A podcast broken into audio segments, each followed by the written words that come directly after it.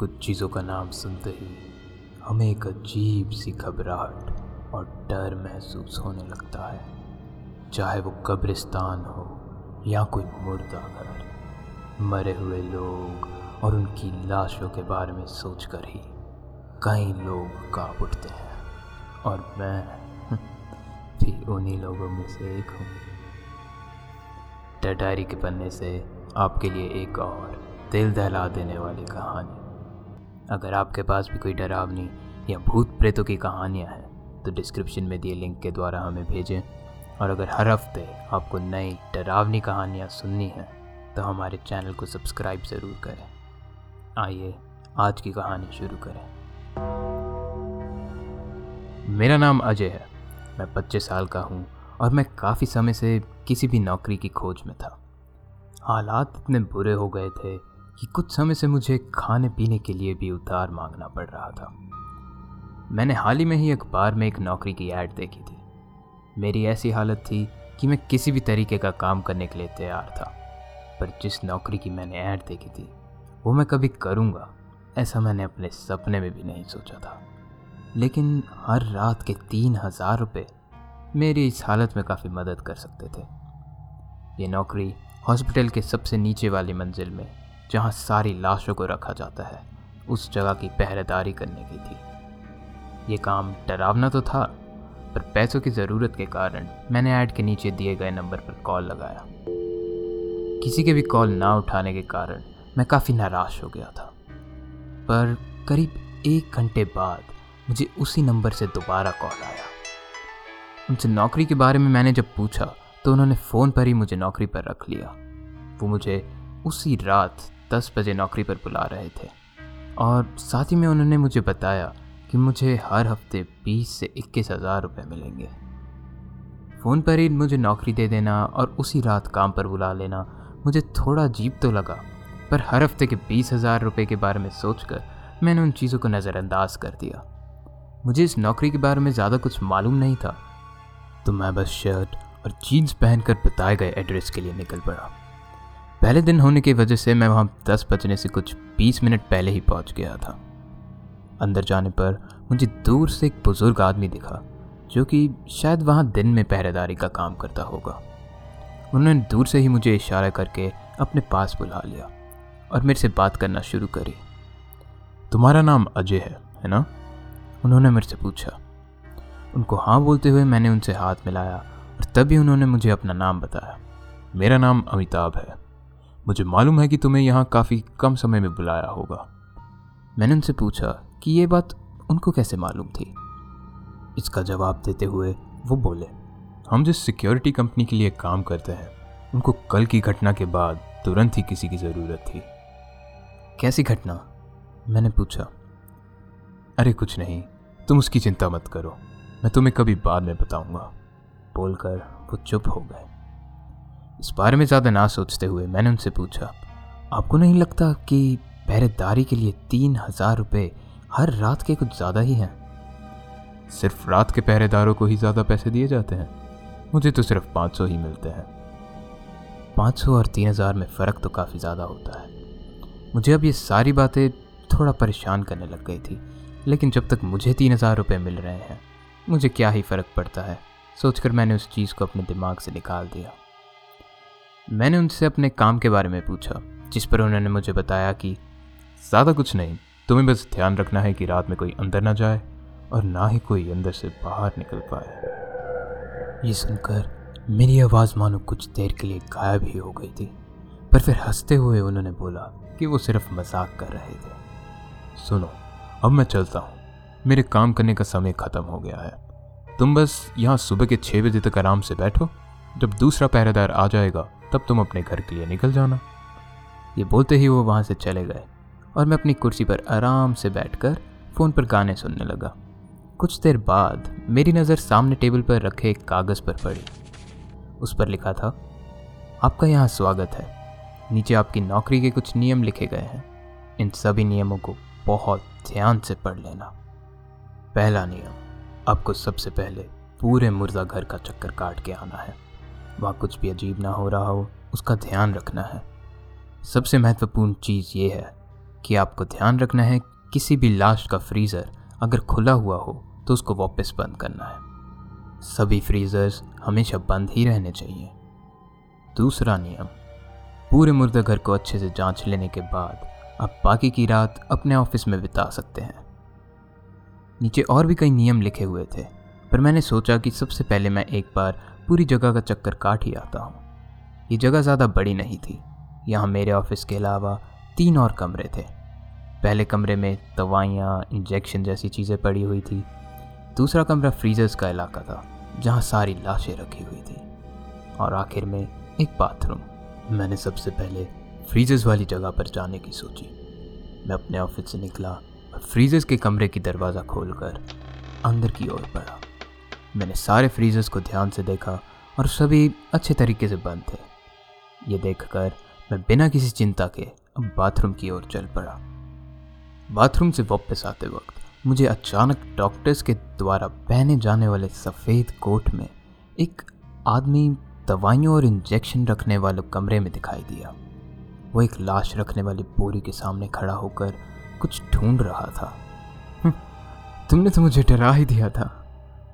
मेरा इतना बोलते ही उस आदमी ने अपनी मुंडी हल्की सी हिला के मेरी तरफ़ देखा, पर मुझे कोई जवाब नहीं दिया। मुझे लगा था कि अब तक तो सभी लोग जा चुके होंगे। मेरा नाम अजय है, मैं यहाँ एक नया गार्ड हूँ। इस बार भी मुझे कोई जवाब नहीं मिला।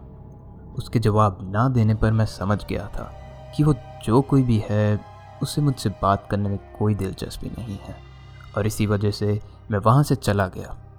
अपने ऑफ़िस में पहुंचकर मैं आराम से अपनी कुर्सी पर उबासी लेते हुए बैठा और नौकरी के बाकी नियम पढ़ना शुरू करने ही लगा था जब अचानक से वहाँ एक अजीब सी आवाज़ आने लगी जैसे कोई पानी की पाइप्स में कोई नाखूनों को तोड़ रहा हो। पाइप की खराबी सोचकर मैंने उस आवाज़ को नज़रअंदाज करने की बहुत कोशिश करी पर उस आवाज़ में कोई अलग सी अजीब सी बात थी जिसकी वजह से मुझे काफ़ी ज़्यादा परेशानी हो रही थी। दस मिनट बाद भी जब यह आवाज़ बंद नहीं हुई, तब मैं गुस्से में बाहर निकल के गया और उस सफ़ेद कोट वाले आदमी को ढूँढने लग गया, ताकि मैं उससे पूछ सकूँ कि यहाँ ये किस चीज़ की आवाज़ आ रही है। मैं उसको ढूंढ ही रहा था जब वो आवाज़ अचानक से ही बंद हो गई। शायद वो सफ़ेद कोट वाला आदमी भी अपने घर चला गया था, क्योंकि हर जगह ढूँढने पर भी वो मुझे कहीं दिखा नहीं। अपने ऑफ़िस की तरफ़ जाते हुए मुझे दूर से ही एक फ्रीज़र थोड़ा सा खुला हुआ दिखाई दिया। मैं उसको जल्दी से बंद करके अपने ऑफ़िस में वापस आ गया। ऑफ़िस में पहुँच कर अब मैं बाकी नियम पढ़ने लग गया। तीसरा नियम, तुम ऑफ़िस में कुछ समय के लिए झपकियाँ ले तो सकते हो, लेकिन मैं ऐसा करने की सलाह नहीं दूँगा। मैंने ये पढ़ा ही था, जब मुझे किसी की चिल्लाने की आवाज़ आई, कोई मुझे बाहर निकालो, कोई मुझे बाहर निकालो। बाहर निकल कर देखने पे पता चला कि ये आवाज़ मुर्दा घर के एक फ्रीज़र में से आ रही थी। ये सुनकर ये यकीन करना मुश्किल हो गया था कि ये सब सच में हो रहा है या ये सब सिर्फ़ एक भयानक सपना है। मैं मुर्दा घर के फ्रीजर्स वाले कमरे के दरवाजे के सामने खड़ा हुआ कि तभी वो आवाज़ दोबारा आई। मैं यहाँ सांस नहीं ले पा रहा। कोई मुझे यहाँ से बाहर निकालो। ये सुनकर मेरी दिल की धड़कनें इतनी तेज़ हो गई थी कि मैं उनको अपने खुद के कानों से सुन पा रहा था।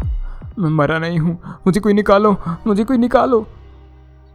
ये सुनते ही मैंने मुर्दा घर का दरवाज़ा खोला और ज़ोर से चिल्लाया, तुम कहाँ हो? ये बोलते ही एक फ्रीज़र से आवाज़ आने लग गई, जैसे कोई अंदर से ही उस पर ज़ोर ज़ोर से हाथ मार रहा हो। मैं उस फ्रीज़र के सामने खड़ा हुआ।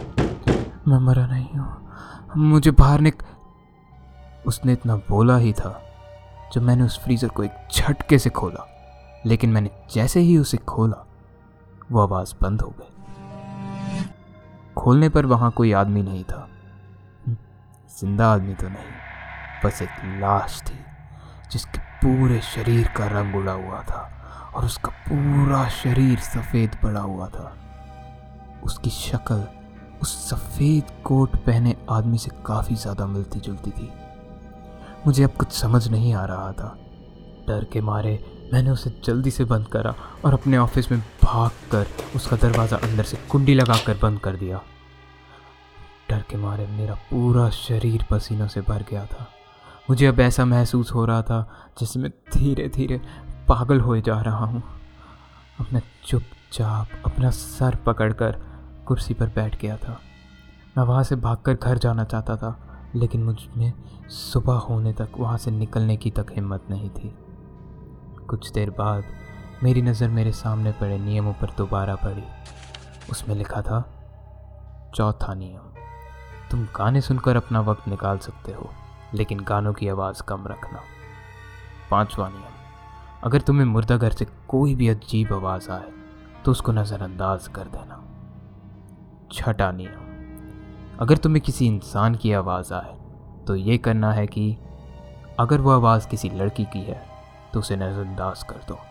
और कुछ भी हो जाए, जब तक वो आवाज़ आ रही हो, तुम मुर्दा घर के अंदर मत जाना।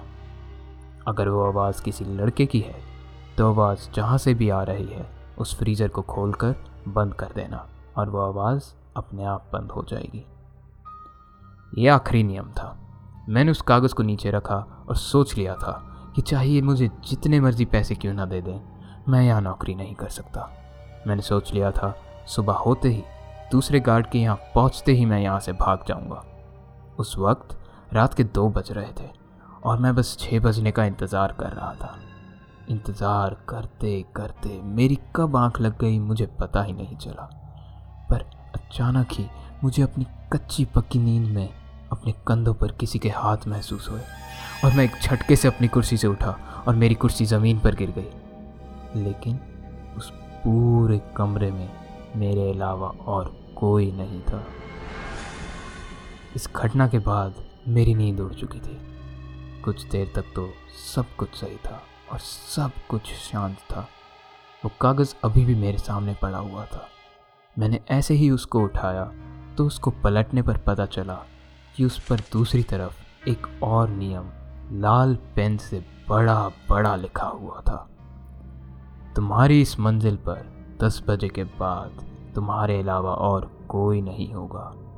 अगर तुम्हें सफ़ेद रंग का कोट पहने कोई आदमी दिखाई दे तो ये बहुत ज़्यादा ज़रूरी है कि कुछ भी हो जाए, तुम ना ही उसकी तरफ़ जाओगे और ना ही उससे बात करोगे।